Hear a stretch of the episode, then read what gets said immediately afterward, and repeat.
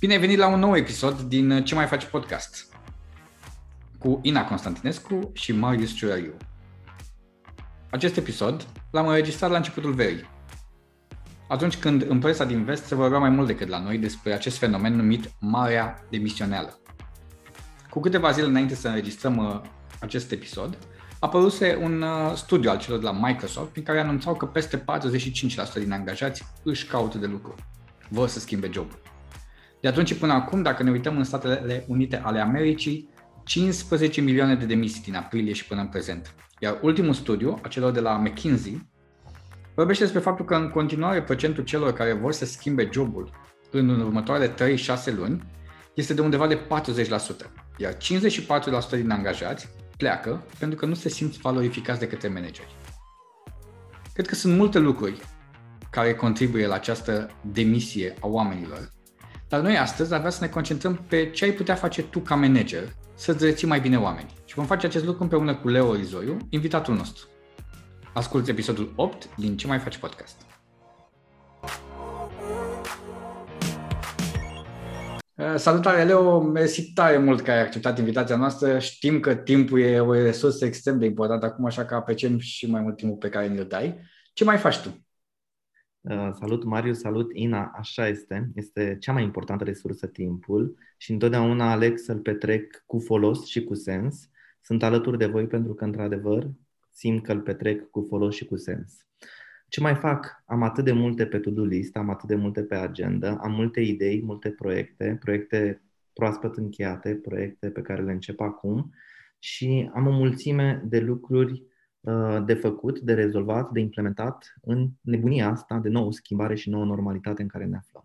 Dacă mă uit la noua normalitate, în contextul ăsta de pandemie, sau de fapt post-pandemie, să sperăm, Doamne ajută, citeam, cred că acum două săptămâni, un studiu celor de la Microsoft care spune faptul că 40% din angajați sunt pe cale să schimbe jobul anul ăsta.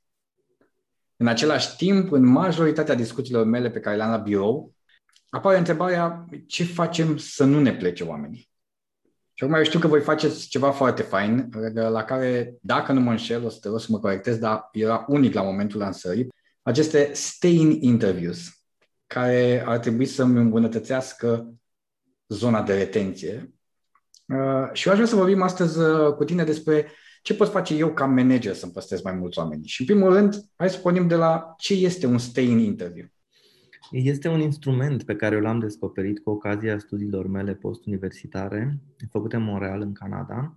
O universitate a spus um, că Employee Opinion Survey, acele EOS-uri pe care toate companiile le folosesc în ziua de astăzi, nu mai sunt atât de eficiente din două motive. Dacă vorbim de blue collar și este paper pen pe hârtie, um, team leaderul, șeful de echipă îi spune completează astea pentru departamentul de resurse umane și de cele mai multe ori nu reflectă realitatea. Adică ă, asta e pentru resurse umane, a, nu mi-ai dat zi de concediu când am vrut eu unul la tot și la echipament de muncă și la cultură și la imaginea angajatorului în piața locală, la tot, că este singurul instrument pe care eu l-am încât să mă răzbun pe tine că nu am avut parte de ceva sau de apreciere sau de recunoaștere. Sau mă vede șeful, trebuie să dau bine 10 la tot și turnover în companie este foarte mare. Asta vorbim despre blue collar. Mhm. Dacă vorbim despre white collar, avem paradigma, mi se vede IP-ul, apoi 10 la tot, pentru că da, nu este chiar așa de confidențial și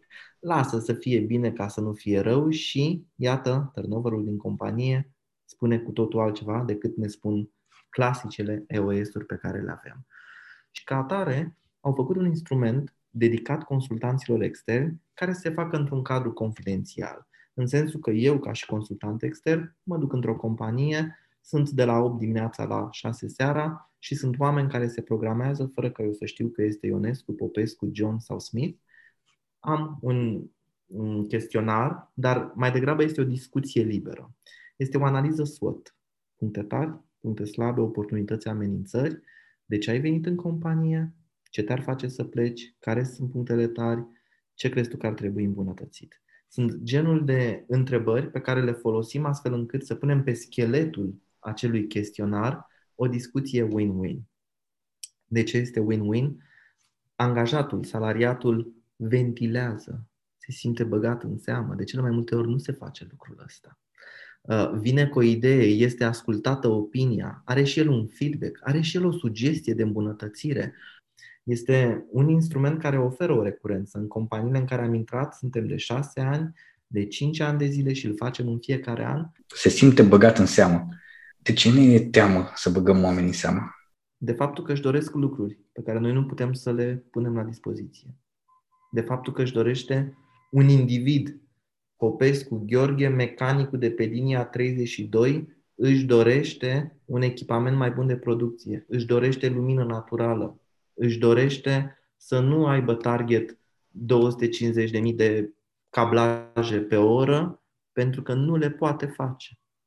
Și cum noi, ca manager, preluăm o presiune de mai sus, preluăm niște volume de mai sus, nu-i putem spune lui Popescu Gheorghe nimic. Ce, ce să-i spui? Astea volumele, asta este, nu mai ai autoritate ca manager. Și ca atare, lăsăm lucrurile astea într-o zonă destul de gri. Dacă noi, ca și um, copii, când am fost, educația era nu luam brațe, că la linț și se învață așa. La fel, lucrul ăsta se duce în mediul organizațional. Nu-l lăuda, că o să-i crească cornițe. Și mâine, poi mâine vine și își cere mai mulți bani sau își cere o apreciere mai mare sau o poziție mai mare dacă tot ai zis foarte fain, super, te-ai implicat, m-am bazat pe tine, super. Ok, ajută motivația non-financiară, știm cu toții, dar cândva omul este motivat și de partea financiară sau de urcarea unor trepte în parcursul carierei. Este foarte simplu aici. Și de frică că nu avem bugete sau că nu avem neapărat locuri în uh, parcursul carierei, și uneori, și văd des asta, de frică că ne poate lua locul, nu îi oferim această oportunitate oamenilor pe care îi dezvoltăm sau pe care ar trebui să-i dezvoltăm și sunt în echipele noastre. Leo, spunem te rog, um, și totuși dacă nu putem să le oferim oportunitatea asta și am tot fugit până acum de zona asta în care vreau să-l întrebăm pe angajatul nostru ce anume își dorește, ce putem să facem totuși ca să rămână alături de noi sau cât de cât să fie mulțumit și să aibă performanță? Eu zic că ar trebui să fim responsive, să fim transparenți, să comunicăm eficient și clar, noi ca organizație, noi ca manageri. Categoric, volumele de producție, targetul sau în funcție de domeniul de activitate al fiecărei companii, nu poate fi diminuat. Asta este industria, asta este roata economiei care trebuie să se învârtească. Dar dacă tot trebuie să-l facem, hai să-l facem într-un mod plăcut. Hai să fim, într-adevăr, o echipă, să comunicăm, să vedem disciplină, să vedem respect, să vedem acele trăsături comportamentale la noi ca lideri, la colegii noștri, ca membri ai echipei, astfel încât să putem să ne atingem targetele, uneori poate să le depășim, sau, dacă nu le atingem, să vrem să fim mai buni, să vrem să îmbunătățim, să vrem să dezvoltăm și să vrem să ajungem acolo acolo unde înseamnă performanță. Menționai că o teamă pe care oamenii o au este că dacă întrebi un om ce își dorește, ajunge să, să-și dorească lucruri pe care nu le pot oferi. E unul din motivele principale sau lucrurile acestea pe care își doresc angajații care te-a surprins în uh, stay interviurile pe care voi le faceți? Nici pe departe. Iar dacă întrebarea este dacă vor bani, nici pe departe vor recunoaștere, vor respect, vor înțelegere, vor să-și poată duce copilul în prima zi de școală fără să le fie teamă că nu li se poate da o zi de concediu. Vor să fie alături de familie, de prieteni în momente dificile, în momente grele, fără să trebuiască să-și ia celebrul concediu medical, ci să aibă înțelegere din partea managerului să poată să aibă acea zi liberă atunci când are nevoie. Vor să fie înțeleși atunci când au o zi proastă. Suntem toți oameni. Toți putem să avem o zi proastă. Toți putem să avem gândul undeva. Astăzi copilul meu are examenul de bacalaureat. Astăzi copilul meu uh, dă de carnet. Astăzi uh, tatăl meu nu s-a simțit bine și nu știu dacă și-a luat pastilele sau nu. Fiecare dintre noi putem să avem o zi mai puțin productivă. Oamenii au nevoie de înțelegere, au nevoie de respect, au nevoie de transparență, au nevoie de comunicare într-adevăr, partea financiară este încă prezentă în solicitările lor și mai degrabă aud foarte des Da, am terminat proiectul ăsta. Um, mi-a dat 100 de lei la salariu ca și primă, dar aș fi plutit trei luni de zile dacă îmi spunea Viorica, m-am bazat pe tine, ai făcut o treabă foarte bună, sunt foarte mulțumit de tine, îți mulțumesc. Să fi făcut asta în fața întregii echipei, zburam, îmi spunea mie Viorica, nu o lună cât m-am mulțumit, 100 de lei care m-am dus la piață și n-am luat nimic. Trei luni de zile zbârneam și zburam. Ei bine, într-adevăr, partea financiară este în continuare prezentă. Suntem acolo unde oamenii au greutăți, au rate, nu se ajung cu salariul de la o lună la alta. Dar mai degrabă vorbim de partea non-financiară. Vorbim de respect, de apreciere, de bravo, de lucruri care, așa cum spuneam, nu întotdeauna noi și cultura noastră organizațională, cultura noastră regională de aici, am fost învățați să le spunem. Asta e, dacă trec un pic în revistă, respect, înțelegere, să nu duc copiii acasă, să pot să fiu aproape de cei dragi. Astea sunt lucruri care țin mai degrabă de tine, de omul care este manager și nu de corporație. Și totuși ne dai exemple concrete în care oamenii nu o fac. De ce nu o fac? Se întâmplă, se întâmplă să nu o facă pentru că au primit niște targete. Trebuie să facă 200 de cablaje, volane, borduri, pastile, ce vreți voi. Managerul care preia această responsabilitate la are 10 oameni. Cu 10 oameni poate face lucrul ăsta. Targetele nu sunt ușoare nicăieri. Sunt provocatoare, uneori se ating mai ușor, alteori mai, mai puțin ușor. Deci el știe că cu 10 oameni în echipă poate să facă lucrul ăsta. Atunci când ar trebui să dea o zi sau la doi dintre membrii echipei o zi liberă cu 8 oameni, îi va fi greu să atingă. Și este statusul lui, este reputația lui în joc. Și bineînțeles, este bonusul în funcție de performanță, sunt anumite lucruri care îl afectează inclusiv pe el. Dar dincolo de bonus, dincolo de bani, este vorba de reputația lui, pentru că nu este singurul șef de echipă, team leader, maestru, conducător de echipă. Sunt 20. Ei bine, aici intervine partea fină. Păi, de ce echipa de la linia 29 poate și echipa mea linia 30 nu? Apoi trebuie să facem.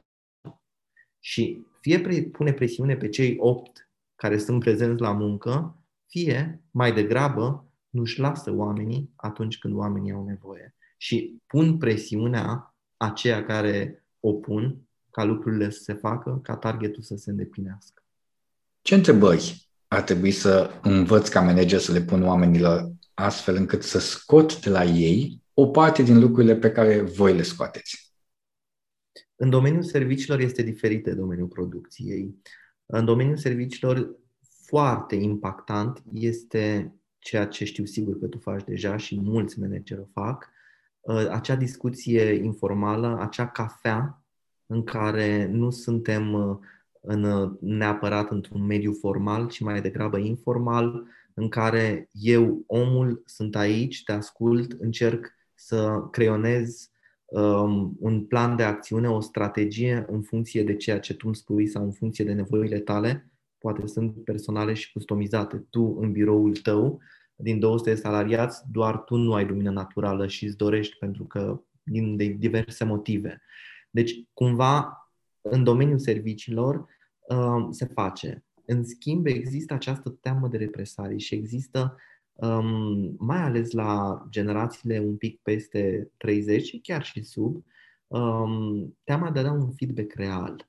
Uh, o pățesc, îi spun lui sigur sau nu pot să-i dau un feedback despre el ca manager. Nu pot să-i spun, știi, mi s-a părut nedrept când din 10 inși Uh, mie mi-ai dat uh, să introduc 500 de factori într-un sistem și celorlalți 9, 500 de factori într-un sistem. Da? Deci munca cumva împărțită inechitabil. Sau este teama aceasta, indiferent care este relația, pentru că totuși la noi raporturile de muncă sunt guvernate inclusiv de autoritatea funcției, de autoritatea poziției pe care o mhm. ocupă cel care este team leader sau șef.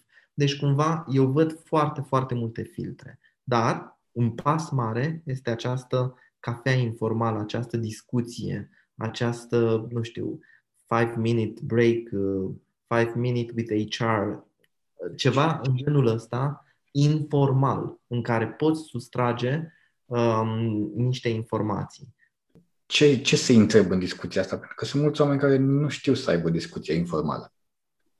Eu aș începe fix cu ce ai început tu. Ce mai faci? Cum mai ești? Cum îți este? De ce îți spun asta? Anul trecut, 2020, ca pentru toate companiile, a fost un an în care ne-am reinventat. Acest interviu, cu ocazia noilor reguli și reglementări, noi nu am mai putut intra în companii. Unul la mână, doi la mână, nu a mai fost contextul martie, aprilie, mai, până când uh, ne-am revenit un pic, de a întreba ce crezi că ar trebui îmbunătăți compania. Lucrurile erau altfel. Și ca tare am transformat în acest stay interview într-un stay well. Și am sunat oamenii, am folosit uh, platformele de online meeting acolo unde a fost cazul sau unde au fost operatori de producție sau uh, zone în care nu au avut acces la online meeting platforms, am folosit telefonul și am sunat și am întrebat mhm. cum mai ești, ce mai faci, cum te simți. Deci nu lucruri extraordinare, lucruri care am mers foarte, foarte bine. Am întâlnit companii din marile huburi și orașe din România, ne-au contactat, ne-au rugat, ne-au spus la HR suntem 3 și avem 400 de IT în jurul nostru. Noi nu putem să acoperim totul, ajutați-ne. Și noi am dat telefoane de 5-10 minute, nu ne-am setat niciun fel, o normă, un target, pentru că am întâlnit, în special în zona de tehnologie, tineri care erau singuri, stăteau singuri în casă, în chirie, um, și așa, domeniul de ITNC este un pic mai introvert ca și profil de personalitate, cu atât mai mult impactul a fost mai mare. Și am observat că ce mai faci? Sunt Leo, știi, am vorbit săptămâna trecută. Uh, totul bine? Ce mai faci? De unde te uiți la știri? De unde ți iei informațiile? Cum ești? Dormi? Dormi bine? Cine te ajută? Cum îți este în momentul ăsta? Au apreciat atât de mult faptul că au fost, că cineva i-a sunat. Leo, crezi că oamenii um, au avut această, această zonă de ventilare până la urmă mai degrabă accentuată de contextul ăsta pe care l-am trăit sau dacă se întâmpla și uh, la birou, când cineva te întreba ce mai faci, încă o dată veneai și dădeai toate aceste detalii. S-a accentuat. La birou mai ieșeam în chicineta de, la, de pe etaj sau la țigara informală de jos de la parter din fața clădirii. Uh, mai aveam acces la Um, o terasă, ne mai strângeam o dată la două săptămâni uh, la o vamă, la un munte, uh, la un Halloween, la un uh, St. Patrick Day, mai făceam lucruri, mai ieșeam, dar în momentul în care nu am mai avut acces la toate lucrurile astea, ce mai faci eu a devenit foarte important. A devenit, uh, pentru unii oameni, îl așteptau, ne sun, nu, nu ne sunau, ne întrebam ne întrebau când uh, avem următoarea sesiune. Nu era o sesiune, era un call, adică mm. și când și... ne auzim și când uh, urmează să.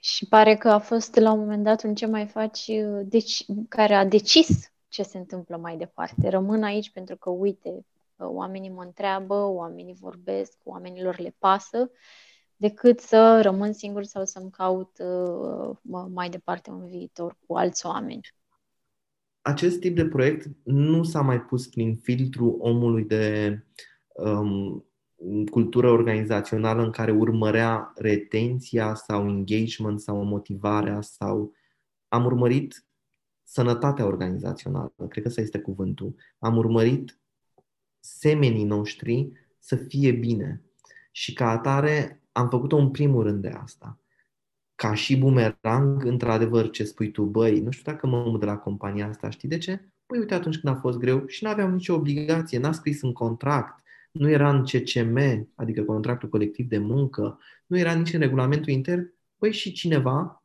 din partea organizației m-a sunat să mă întrebe ce mai fac. Păi, deci, cred că îmi place aici. Cred că atunci când mă sună uh, cineva și îmi propune Uh, cu 50 de lei, 100, 500, 100, oricât, mm, mă mai gândesc un pic. De ce? Pentru că pe oamenii ăștia interesat de, la mine, de mine.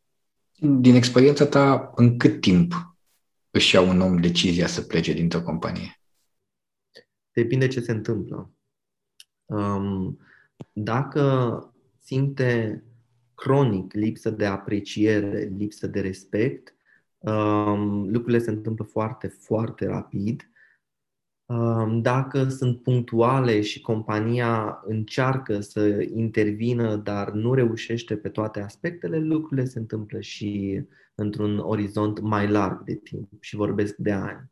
Um, omul fiind în expectativă, ok, uh, am spus cumva, am ridicat un steguleț roșu că se întâmplă lucruri, dacă văd că și compania se angajează în luarea unor măsuri sau al unui plan de acțiune sau îmi comunică, uh, Gigel, în 3-6 luni nu se poate, dar avem un plan ca, atunci cumva lucrurile se întind pe o perioadă, pe un orizont un pic mai larg.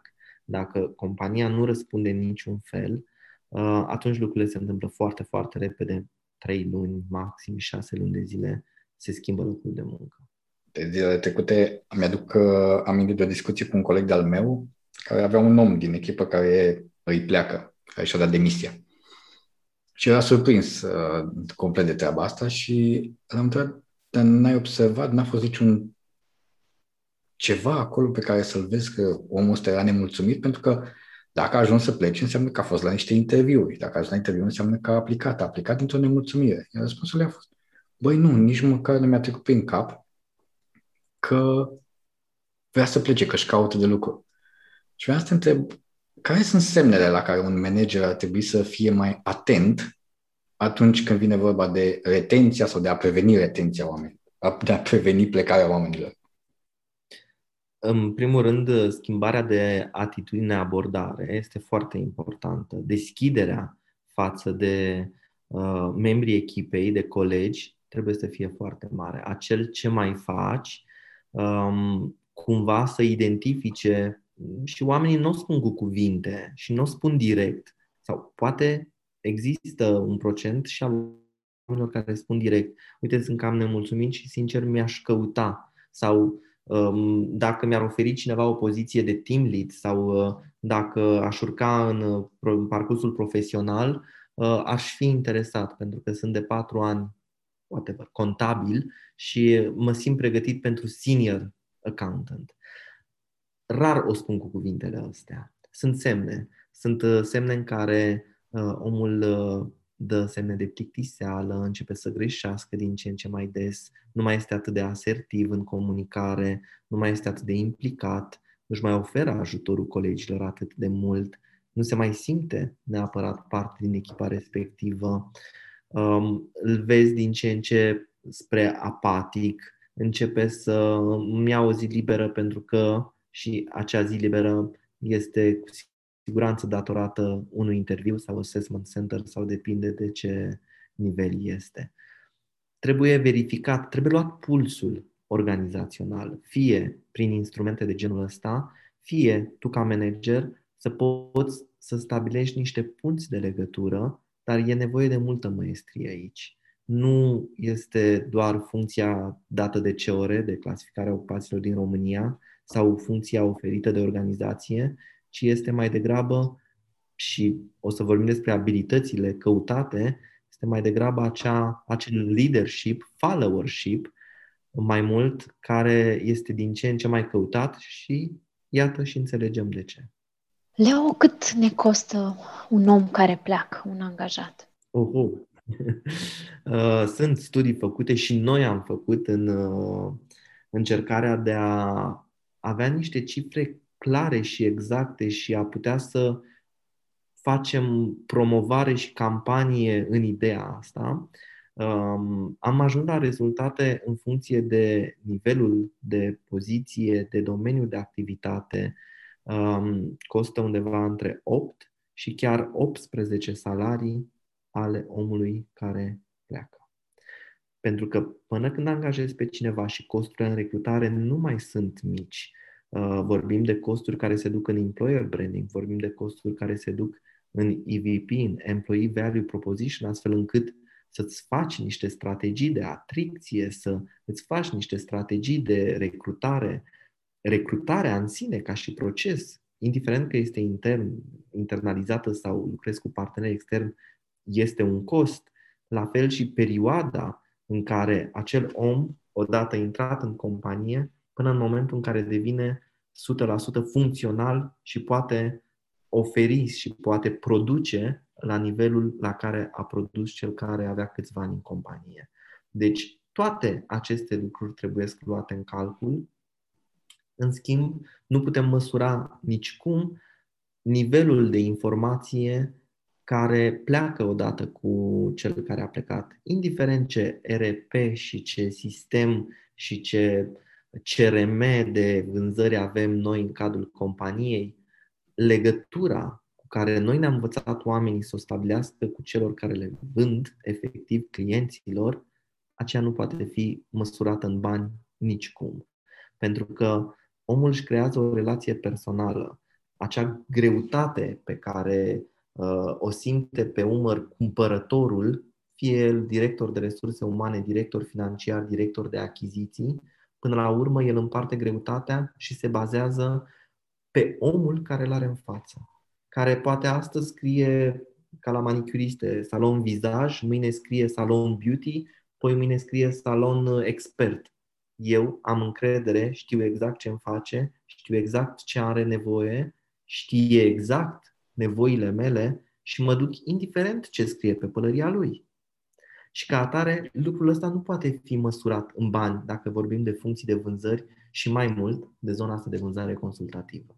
Indiferent că vine cineva cu experiență, cu portofoliu de clienți și așa mai departe, este posibil în funcție de uh, domeniul de activitate, o parte din clienți să plece cu omul care le-a vândut și așa cum am spus, indiferent ce scrie pe, pe pălăria lui.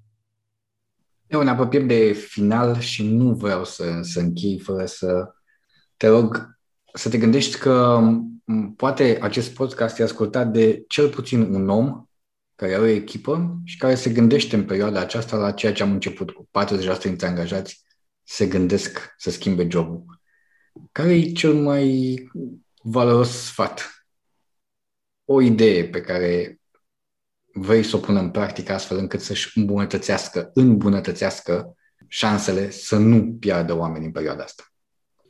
Un procent de oameni se va pierde, pentru că schimbarea în sine aduce um, un val nou și este chiar sănătoasă un, un procent de schimbare în organizații. Noi spunem sânge nou, dar ca să nu pierdem totuși 40% sau un procent aproape de această sumă, care înseamnă extrem, extrem de mult, sfatul meu ar fi să fie deschis cu oamenii, să comunice, să fie transparent, să fie prezent, nu organizațional, nu în meetinguri, nu în coluri, să aibă într-adevăr ușa deschisă și dacă vorbim de hibrid, înseamnă atât o ușă fizică, cât și o ușă virtuală deschisă către omul acela. Să stabilească punți de legătură, punți de comunicare, să fie autentic când întreabă ce mai faci, cum mai ești.